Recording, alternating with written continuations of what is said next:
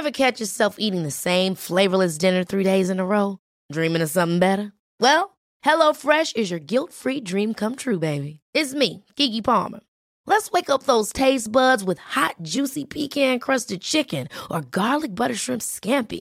Mm. Hello Fresh. Stop dreaming of all the delicious possibilities and dig in at HelloFresh.com. Let's get this dinner party started. One size fits all seemed like a good idea for clothes Nice dress. Uh, it's a it's a t-shirt. until you tried it on. Same goes for your healthcare. That's why United Healthcare offers a variety of flexible, budget friendly coverage for medical, vision, dental, and more. So, whether you're between jobs, coming off a parent's plan, or even missed open enrollment, you can find the plan that fits you best. Find out more about United Healthcare coverage at uh1.com. That's uh1.com.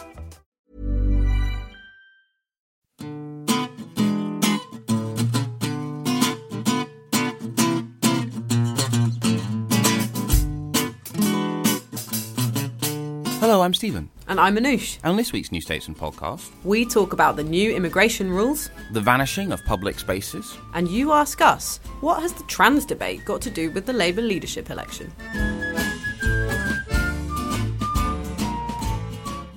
So the government has put forward its sort of first set of proposals about how immigration law will change on the 31st of December when we formally leave the kind of institutions of the EU. We've obviously already left the political institutions, but we're still in the kind of economic project until the 31st of December. Which I guess the opening question is like, who round this table would have been able to come to this country had uh, un- under this regime? Not me. I wouldn't Uh, be what? Well, you'd be, you'd be, well, yeah, you, You were born in the yeah. UK. God. Sorry, that was that Yeah, was the- D'Souza over here. Oh, maybe yeah. my mum wouldn't have yeah. voted from the Republic of Ireland common, to travel, Northern common, Ireland. common travel area. Okay, yeah, ignore me. Yeah. Sorry. I mean, I, I, I Hypothetically, I had I too- been a migrant. yeah, I too am annoyed that I have no claim to specialness under these rules. So it's weird because this shows that I'm deeply illiterate on this policy subject because I knew that Ailbhe had a. I was going to say surely Ailbhe is the only person who would have a right to come here, but of course I was, I mean, I was born here. My parents were born here. I thought I thought your parents were you know Oh well, I mean, I- I'm a Southport separatist, so I mean, technically my mum is not from England, but my dad, born to Irish parents in Royal Leamington Spa, I'm fine. I wouldn't probably exist because my dad wouldn't have met the the new criteria that they want to introduce for everyone coming into the country now. So I probably wouldn't be here. He actually worked illegally when he first came. So perhaps he would have found a way to, to stay and hustle. Hustle, yeah. I don't know. I don't want to. I, I think you've got to back back your father, Yeah, right? so I think you would have know been able to. Yeah, so he basically he was studying, so that would have been a route in. Uh, if he, but students still have to meet certain criteria under this new system, which he wouldn't have met. But um, while he was studying, he worked illegally in London's theatres as an usher. So he has seen like Uncle Vanya. 50 times and That's knows really a lot of plays. But they used to insist on calling him Don because they couldn't say his real name which was Duran. So he used to still answer to Don like 50 years later. So, because I realised, as we were talking about, then actually my family has weirdly lost their free movement right to come here twice. In that my great great great whatever grandfather who came here from Lithuania came here in that wave of Jewish immigration before the first Passport Act, essentially. So he then lost his right to free movement afterwards, and then now Lithuania is a member of the EU, so briefly would have had his right to come here.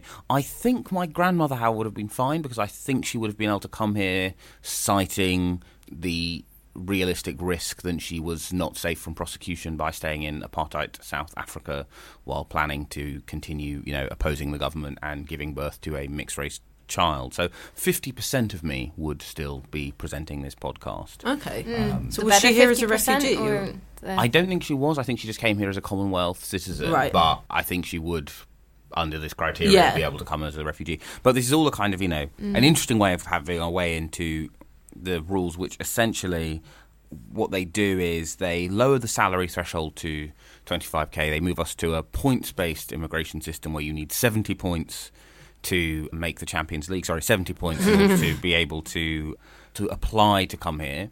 Yeah, I mean they're a bit of a mess. So my impression is that this is a sort of entirely cosmetic or this is like in, this is sort of message driven and it will be like completely impractical in practice as with most immigration policy As with everything the Home yeah Office does. as with, uh, so i mean because we used to have a, an employer driven system which had a, you know a supposed cap on it which they never met. And you know that was sort of intended to decrease immigration levels and it didn't. And like, so I'm, I'm wondering if they, this is exactly the same thing. It's for the comms element of sort of throwing a bone to certain people to look like you're being incredibly tough on low skilled immigration but it won't work. Yeah, I think the they've been really clever on the comms because if you look at mm. all the polling on public attitudes towards immigration, people mm. are generally very positive to the idea of talented in inverted commas or high skilled in inverted commas because these things are quite arbitrary for people coming into the country. People aren't against that, so it's in the mm. government's interest to talk up the idea that they're only letting higher skilled talented people in. So I think that that element has been clever. And also as Stephen wrote in his morning call this morning there is a shortage occupation list which is decided by the Migration Advisory Committee, which is independent from the government. So mm. if there aren't enough people to fulfill certain jobs that people have been worried about today, there is a way of sort of you know trickery and and tweaking which means that they can move those kind of jobs onto the list of what counts as a skilled worker so that they can make up for those shortages, i.e., you can have a lower salary threshold and you get higher points if you're applying for jobs in that sector. So there is a way that they can make up for those for those industries that would that would be losing out. Nevertheless, the Tory mm. manifesto said that they want to bring overall numbers down. How committed Yeah. are they actually actually are to doing that and also there are lots of industries that require loads of low skills workers like hospitality and care and the NHS where they are genuinely really worried despite the things that can happen dis- behind the scenes to make up the numbers of those workers about what's going to happen in the immediate term so I've spoken to mm. immigration lawyers that are just inundated now because of people who are either so worried about being able to stay here in their jobs or businesses that rely on those kind of jobs and how they're going to be able to stay in business. I think although the comms has been quite clever and perhaps there is an element to it where it's where it's not as simple as it seems, mm. there is still genuine worry about what this can, will do to the economy. Uh, but I wonder though, if, as we have seen since the Brexit vote, migration has become a much lower salience issue, and because the messaging of this is, hello, we're the new Tory government, we've done Brexit, and we're doing the things you always wanted on migration. If it does have negative impact, a negative impact economically, will anybody care or notice? Will it just become a, you know, a niche? Well, people will notice the negative economic. I, I- impact, sorry, yeah. but will, will they necessarily draw the line between the two? Well, no, I mean, I think so because the interesting kind of, I think Ailbhe's question is exactly the thing that we know that we don't know, right? In that the thing that an, an a points-based immigration system hmm. is good at is winning consent for large amounts of immigration. Australia has higher net migration than the UK, and although there is political opposition towards refugees, there is broad political acceptance of continuing high migration. Because despite the fact that in many ways this is slightly odd from a kind of outcomes perspective, people are weirdly intensely relaxed about the fact that the Australian government goes, this year being a hairdresser is skilled. Last year it was unskilled, mm, um, Yeah. and therefore having uncontrolled, in inverted mm. commas, mm. migration by hairdressers for one year, then stopping it for another year, then bringing it back for another. So I think if this is actually a way, it, I think a points-based immigration system is a brilliant way of, of getting people to vote for a government that actually continues to have immigration at a high level. In terms of managing having lo- actually lowering immigration, it's almost disastrously bad because this has implications for everything from the care industry to orchestras to yeah, there are lots and lots of kind of structural problems with it. But I, I as with you, and don't know whether or not that is a substantial kind of issue. Because I mean, it does kind of speak to what feels to me the big question that Tory MPs have been asking me this week. Because obviously, the, one of the consequences of the reshuffle is, particularly if you are a man from the 2015 intake, if you're not in the government already, you You're- are you're screwed. Well, yeah, and they do really well. They maybe they're not, but they strongly believe that they are. Well, and, for instance, the mere mention of this name will bring some listeners to this podcast now in titters, which is something I could rant about for about five minutes, but I won't. Just to pluck an example out of thin air, Alan Mak, government loyalist, has served as a PPS loyally for about two years, still not in the government when, you know, members of the 2017 intake are now fully fledged ministers. So if you are, you know, someone in the Alan Mak mould who's not yet in the government, Yeah, you, you, you do at that point start to. So there are a couple of reasons why ministers are MPs are going a bit like I don't know what the plan is. One is yeah, people in the 2015 intake are just like I have asked so many supportive questions. I've done radio when when you know Boris has been I've done LBC of, at three in the yeah, morning, yeah. grilling a baby, and what am I getting for my trouble? I might as well just say what I really think. But one of the things that the sort of the locuses of that type of unease is do the numbers on this economic project add up at all? And the thing we don't know is, yeah, if the government is serious about actually ending low skilled immigration and actually plans to keep this quite rigid threshold, which I doubt, for one thing, I think if this wasn't a system planned to have holes in it, then it wouldn't be a scale of 1 to 70. because it's basically like you can get 70 points, but there are essentially only like 12 ways you can get points. So you don't need 70 points for that scheme unless you're planning in a couple of months to be like, by the way, uh, if you're a care worker, then that's. Uh, 15 points. Uh, yeah. Like, You can already see it happening. Like if Yeah. you read the latest MAC report, they recommend reclassifying different types of professions into skilled and unskilled. So you can see how that could just happen each each year. yeah. So it's like advising carpenters and painter decorators to go on the skilled list and waiters and waitresses to come off it, for example.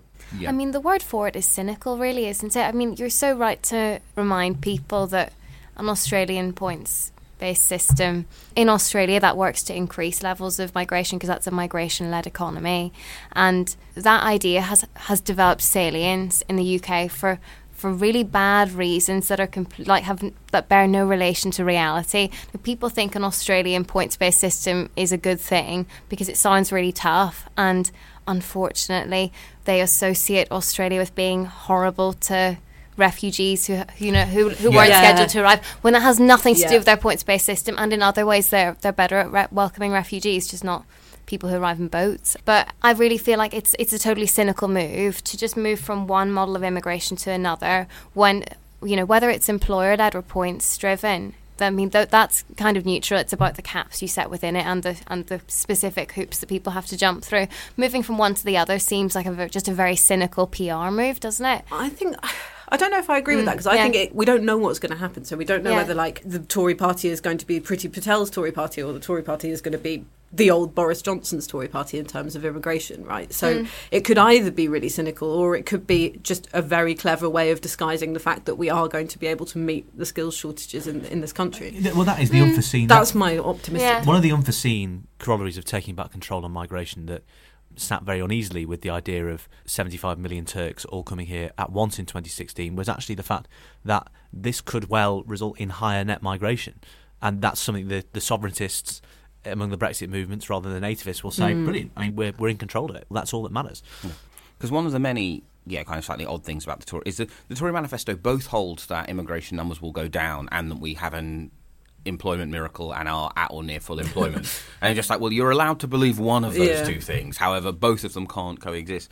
I think I basically think I'm probably somewhere roughly equidistant between the two of you in that I agree with you, Anoosh, and I sort of think that actually the central point of a points based immigration system as not just Boris Johnson, but Dom Cummings, but Munira. So basically, everyone who is around that Downing Street has always said, well, look, when you have control, we can then be more liberal on in terms of the level. But I agree mm. with Alvin, I think that is actually deeply cynical because it is basically like it's a coded way of saying to people because people hear it and they think, oh, Australia, that means Y, and that means putting a bunch of people in like a camp somewhere, Yeah. even though that actually isn't remotely accurate to what Australia's immigration system is actually like. And I think it stores up problems for the same reason that New Labour being like, well, we like free movement privately, but don't worry, we're going to go on and on about how awful we're making life for asylum seekers. Then it feels almost to me like either this is a plan for economic disaster or it's yet another attempt to get the level of immigration that politicians want without having to explicitly get active consent from the public for those levels of migration. Yeah, yeah, I think it's. I think you're definitely right. I do agree that signalling to the electorate that immigration is bad, which is what the Tory manifesto was doing, is a bad thing because that stokes uh, uh, dangerous scenarios for people who are either visibly non-white British or people who have who have come here recently. So I do agree that that's a bad thing. And actually, I had a real taste of that when I went to the Brexit party uh, in Parliament Square on the night of the 31st of January, where Tim Martin of Wetherspoons um, got up to Oh, do his speech, and he gave an actually really good conciliatory speech where he was saying, you know, this is for all of the hard-working sort of European workers who who are here and are welcome to stay here and have contributed to our economy. And there was, you know, almost not a peep from the crowd. It wasn't what they wanted to hear, and I know that that crowd wasn't representative of the vast majority of Brexiteers, but it was sort of a summary of what happens when you sort of tell voters one thing about something and then try and rectify it mm. afterwards once you've won your political goals. Yeah, because like woke Tim Martin's Euroscepticism is the Euroscepticism of it's the old school sort Yeah. of Bennite democratic case rather than you know the Leave.eu case. But as, as You you, can't used to say one about for the Douglas other. Carswell on this very Yeah, podcast, yeah. just because you are a Brexiteer and a UKIPer who, who likes libertarian politics doesn't mean that's what people like or are voting for, Doug.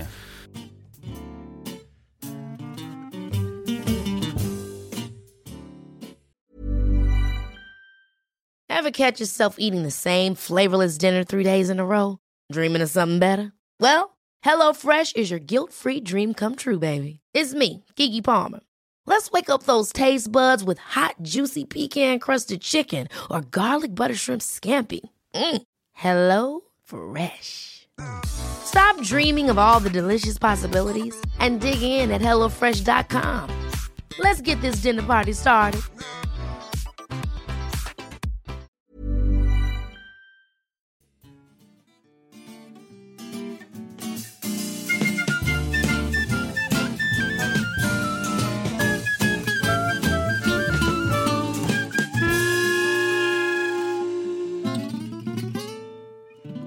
Now it's time for a section we like to call You ask us. And this question is from Paul, which is why the Labour leadership candidates rang about trans issues. Right. So I think that, I mean, the crucial thing is that Labour leadership candidates aren't arguing about trans issues. I mean, they're in basically complete agreement.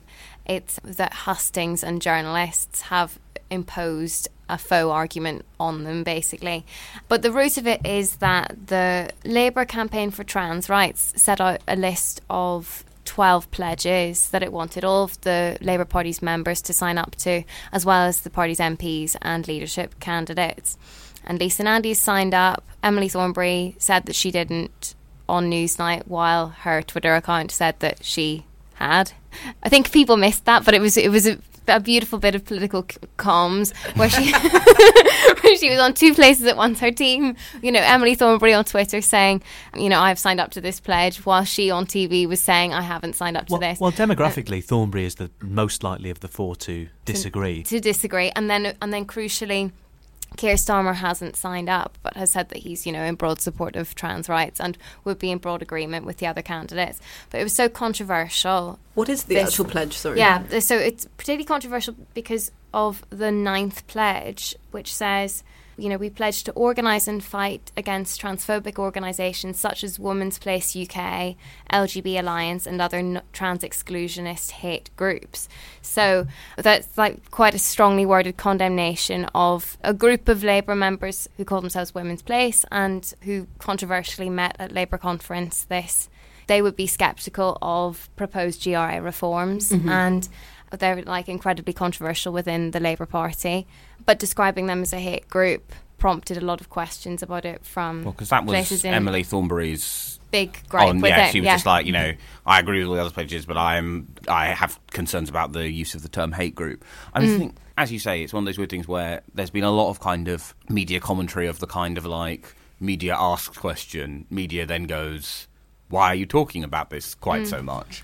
Mm. Yeah. Um, because so one of the reasons why we haven't written anything on it is because essentially from a explaining the inner life of the Labour Party, it doesn't actually have a read across to the inner life of the Labour Party. There's it's no literally just the same trans debate as, as everywhere else. and yeah. there's no factional Yeah, dividing. exactly. Yeah, Whereas to compare with another big social democratic party, my apologies to Jackson Carlaw in advance for what I'm about to say, but the SNP Yeah. actually one there's a much more vocal debate over trans rights in the SNP, or rather the legislative framework trans people should identify within or be accepted legally within, whatever. And that does have a factional Oh, yeah, it across, right? yeah. Because it's mm. it's you know to a large extent a proxy for the row over independent strategy and Alex Salmond under another name. Yeah, no, exactly. Like that's the thing is that a Conservative MP, I had this terrifying experience yesterday when I was doing my column, which I often do from home, listening to music on my iPhone, and my phone starts ringing, and I put it on, and this booming voice, yeah, like coming from all around me through my speakers.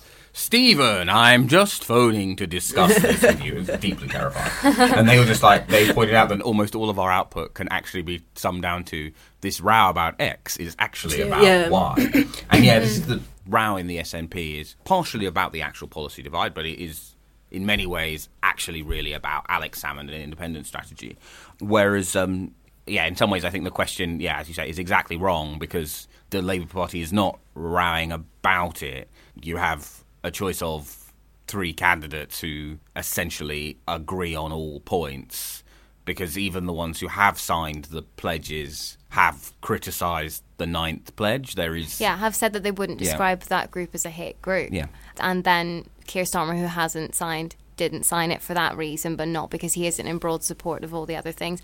I think that this is just a recurring theme in coverage of the trans debate within the Labour Party. There was a headline. I'm not going to name the publication. If they're listening, they'll know who they are. There was this headline saying, you know, Dawn Butler. I can't remember it exactly, but Dawn Butler sort of clashes with Lisa Nandy over trans women in prisons.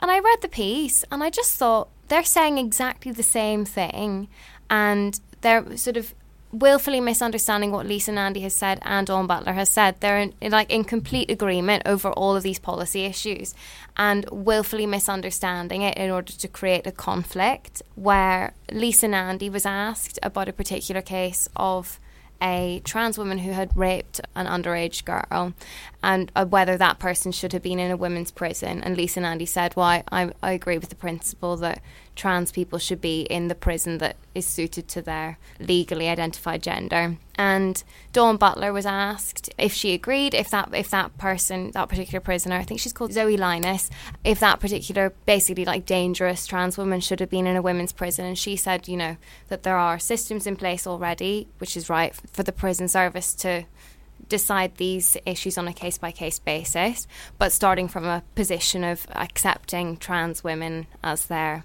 legal identified gender. But the that things like that should never happen, and it and it was misquoted as her saying that dangerous trans women should never be in women's prisons. It was just completely misreported, and they haven't taken the article down, and it's and it's seen as a complete clash between the two of them. When really, this debate really is kind of confected by people who don't really understand the existing law and policy hmm. around a lot of it. Yeah. And it does rather this whole debate, or rather the lack thereof, hmm. does rather give the lie to the to caricatures of Lisa Nandy as a sort of hang 'em and flog 'em. The only way we win back the red wall is by, as one tweeter said, being like Alf Garnett. And then some uh, Lisa Nandy had signed the had signed the pledge, of course, and then somebody tweeted Alf Garnett said trans rights, which was very funny. Um, but you know, it does. You know, the, the extent to which there is no debate over this does tell us something about Oh, I mean, it's one of the- broadly about social attitudes in Britain as well. Oh, well, I think I think one of the many fascinating sort of things about this is the leadership election with the smallest amount of ideological real estate between the candidates, which was, by the way, true when Jess Phillips was still running.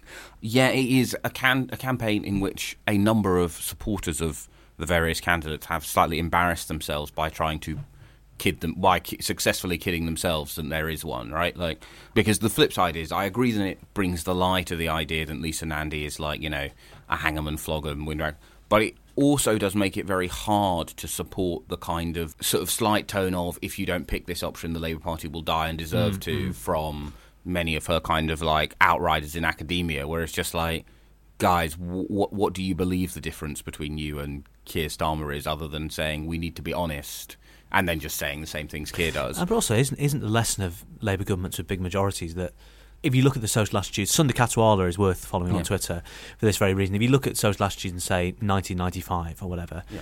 the percentage of people who believe gay relationships were always wrong between consenting adults is scarily high. And then after 13 years of Labour government, it you know melts that number melts away, and I, I think that's because ultimately, you know, what was in the 80s was the loony left agenda. When you have a social democratic government with a big majority who normalises these things, it's Yeah, I think Nobody the, cares. One of the really fascinating kind of artifacts of that, I was re-reading some of the diaries from the '97 period for other reasons, and the Conservative opposition got a lot of made a lot of hay about the fact that the partners of Labour ministers, so yeah, people who weren't married, but you know, people's common law spouses, as it were, were being able to fly on allowances designed for wives, right? Yeah, like, and this wasn't even a. Some of it was, of course, gay bashing, but this wasn't even. It was considered sufficiently arguable that a woman that someone had been married to for twenty years male minister couldn't take them on a flight on the taxpayer dime.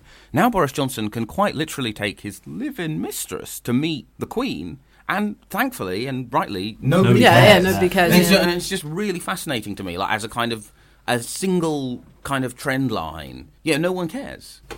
I do think one way that this, this confected trans row is playing into the leadership election, and uh, sorry if this is unfair, but I think that you know you've said Keir Starmer hasn't signed the pledge. I feel like Yeah. if one of the women candidates hadn't signed it, but still said, "Oh, I agree with the sort of Mm. you know vibe of this pledge," but I've got trouble with some of the wording. I know they have said that, but they've signed up to it. He hasn't, but he kind of gets away with it. And I feel like it's yeah. quite an easy way for journalists and some of the candidates' supporters to present the leadership election as sort of women at each other's throats arguing about, you know, Women's things. women's things. Mm, exactly. Yeah, Yeah, or not women's yeah, things. and I, I mean, Yeah. and, and I have spoken to people. I, well, I have spoken to men who, who work in politics who sort of joke about how you know the trans bit. That's one they they stay away from. Yeah, exactly. And like Oh that's God, one that's bit bit scary. And Yeah. I, and I just um I mean I understand it, but I think it, it is it is unfair in in the context of a Labour leadership debate that Keir Starmer is is slightly able to fudge the controversies of that position,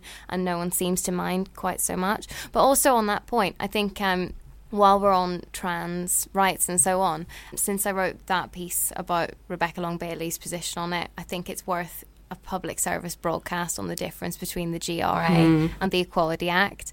Since um, on Andrew Marr at the weekend, Rebecca Long Bailey was asked if she want, would like to reform the Equality Act of 2010, obviously a Labour law, which was the first law really to recognise being trans as a protected characteristic, but which also contains this sort of long proviso on exceptions to letting trans people access same sex spaces. And so there's a sort of long proviso that under the Equality Act, you need to, for example, if you're running a women's refuge or something, your your starting point should be treating a vulnerable trans woman as a trans woman, respecting her identified gender, but that in specific circumstances on a case by case basis, if you decide that providing the service to other users of your service is inhibited by letting the trans person also access the services, you can either offer the trans woman a separate service or in, in limited circumstances exclude her. Mm-hmm. And Rebecca Long Bailey was asked if she wanted to change that law. And she said something. I, the the transcript is in the article, but she said something like, "Yeah, I want I want self ID. I want you know," and gave an answer arguing for those sort of the widely accepted or sort of the Labour manifesto position and the Liberal Democrat manifesto position of Gender Recognition Act reform. She, you know, made the case for allowing people to self-identify their gender, sort of taking away the legal obstacles. And Andrew Marr didn't notice that she had given an entire answer about a different law and he said again so so do you want to change the equality act she said yeah i'm in favor of self id and that was it and then you know i rang her team to clarify and she isn't in favor of changing those provisions in the equality act of 2010 which are quite Which is far more telling, isn't it? Yeah, um, Yeah. because I mean, it would have been huge news if she had decided to to change that, you know, major policy. That is not something being proposed by literally any politician under the sun, as far as I can tell. It would have been huge news, and he didn't really seem to to notice. She didn't really know the difference either. I think that GRA reforms have been really, really controversial, but mm. part of it is that people aren't aware of the separate provisions in the Equality Act of 2010, which aren't in line to change under those reforms, and those provisions would still stand.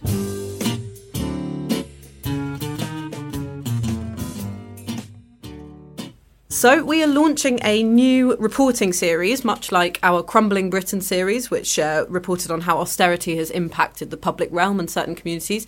This one's called Britain's Lost Spaces. So, it's tracking the decline in public space that we've seen over the past few years as local authorities have had to tr- tr- had to sell off basically buildings and land because they don't have any cash left, and also other community institutions and and other places where locals congregate, which are disappearing before our eyes. So So we've got some really interesting stuff. I went to see hmm. the Migration Museum, the UK's only migration museum, which has failed to find permanent residents anywhere, which is kind of quite quite apt. So it used to be in a disused fire station in Lambeth, and now it's moved to Lewisham's shopping centre because the Lambeth space is being converted into flats. Mm-hmm. George Grylls has written a great piece that will be out shortly about how London skyscrapers bargain with our public space.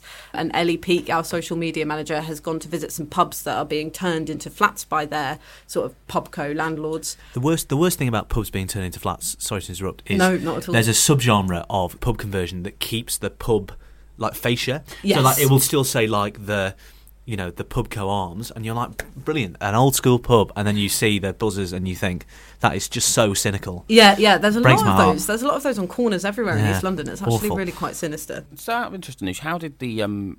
Because obviously, yeah, you are our Britain editor. You are the primary author and editor of our Crumbling Britain series. Uh, So, what's the kind of how did the spaces thing happen? So actually, it was off the back of journalism by another organisation, the very excellent Bureau for Investigative Journalism, which found out last year in a investigation that 12,000 public spaces have been sold off by councils since 2014, 2015, and that sort of was brought up some really interesting data about how the lands and the spaces that really should be ours are being sold quietly without us having any power over them.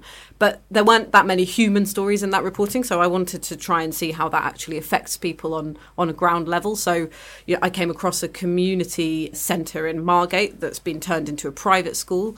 The people protested, but it happened anyway, and all sorts of other examples like that, which you kind of come across and maybe read in local papers, but you never actually sort of link link it into a trend that's definitely happening in Britain.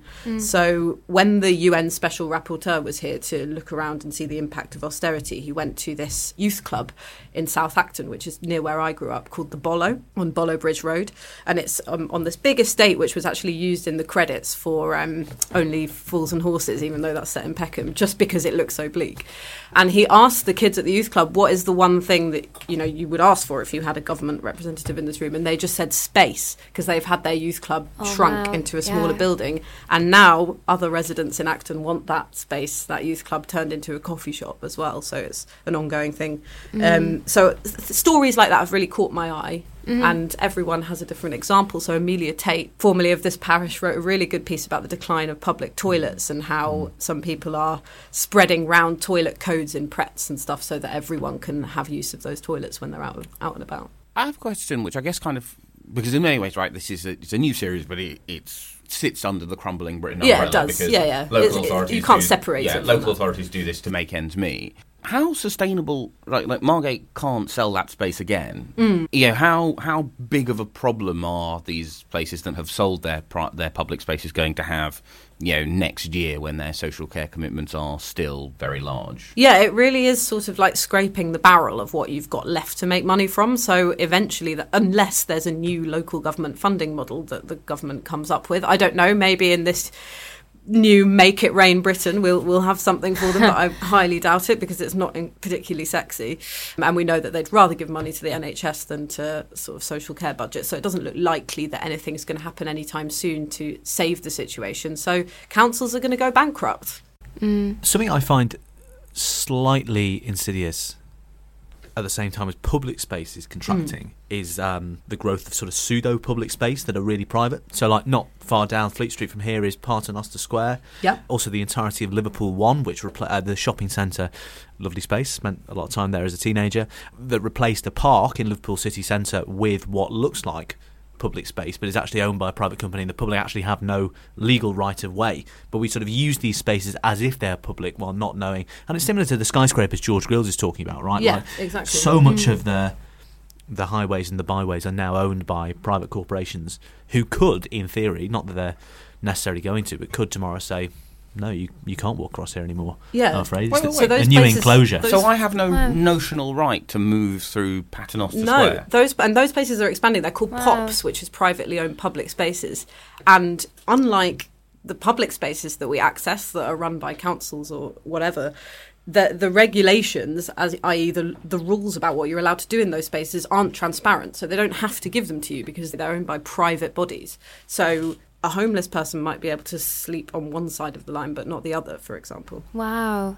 And the amazing thing is as well that you just know in in 50 years time or less there'll be some public policy initiative, a sort of public health thing where we have this terrible loneliness epidemic and an aging population and like a, an even worse mental health crisis and one of the initiatives will be to bring in public spaces and it'll be a Tory initiative, won't it? and and everyone will be thinking, gosh, what a great idea. I am quite enjoying like this this huge energy of this like phase of because obviously we've had you know three prolonged periods of Tory government in the 21st century, 20th century. eh, Since the war, but in you know the 50s and 60s, right? There was there was kind of a consistent through line. In the 80s and 90s, there was yeah a consist. I'm really enjoying this kind of new thing where like every five years we get a new Tory prime minister who's like, guys, guys, I've discovered this new thing. And yeah, so with with you know Theresa May was like, "Hey guys, I've discovered this new thing. It's called um, maybe we should be concerned about life chances." And you know, like, and then we had this new thing where it's just like, I- "I'm into um, state planning of employment vacancies." Is yeah, like in, in this immigration bill. So I'm really looking forward to you know in six years' time when you know Keir Starmer, having gained 20 seats in 2024, loses to Rishi Sunak, who will be running on a ticket of, you know, we should have more public space. Like, it's, it's, it's really interesting, right? Because um, there's this hilarious history of bad, liter- bad political literature and commentary after Labour loses for the fourth time in a row of people being like, will they ever win again? And are we going to become like Japan? But I think one of the ways this time feels more like we're becoming like Japan is the LDP has been in power pretty much consistently, but has not had a consistent ideology, right? In the way that what you broadly might describe as Macmillanism dominated conservative thinking in the 50s and 60s, and Thatcherism dominated conservative thinking in the, in the 80s and 90s. And this is, I think, the first prolonged phase of conservative thinking where you kind of get this kind of like, you know, like spin the wheel, what Yeah. comes out, nobody yeah, knows. Yeah. You know, close some hospitals and then get a huge election boost by announcing that you're going to build some. Amazing. Just like one step forward, one step back. and you keep getting an election victory out of it. Well, and on that cheerful note, uh, you've been listening to the New Statesman podcast with me, Stephen Bush, my colleague Anoosh Chakelian, our political correspondents Patrick Maguire and Ailbhe Rea. Thank you so much for all of your responses to our survey so far. It is on our various social media feeds.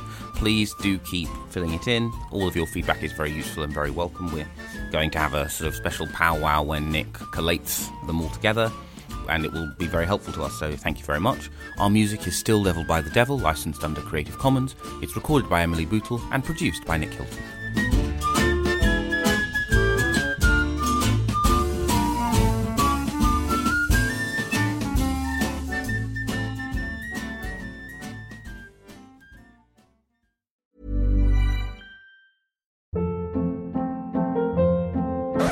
Hold up. What was that? Boring. No flavor. That was as bad as those leftovers you ate all week. Keke Palmer here, and it's time to say hello to something fresh and guilt-free. Hello Fresh. Jazz up dinner with pecan-crusted chicken or garlic butter shrimp scampi. Now that's music to my mouth. Hello Fresh. Let's get this dinner party started. Discover all the delicious possibilities at hellofresh.com.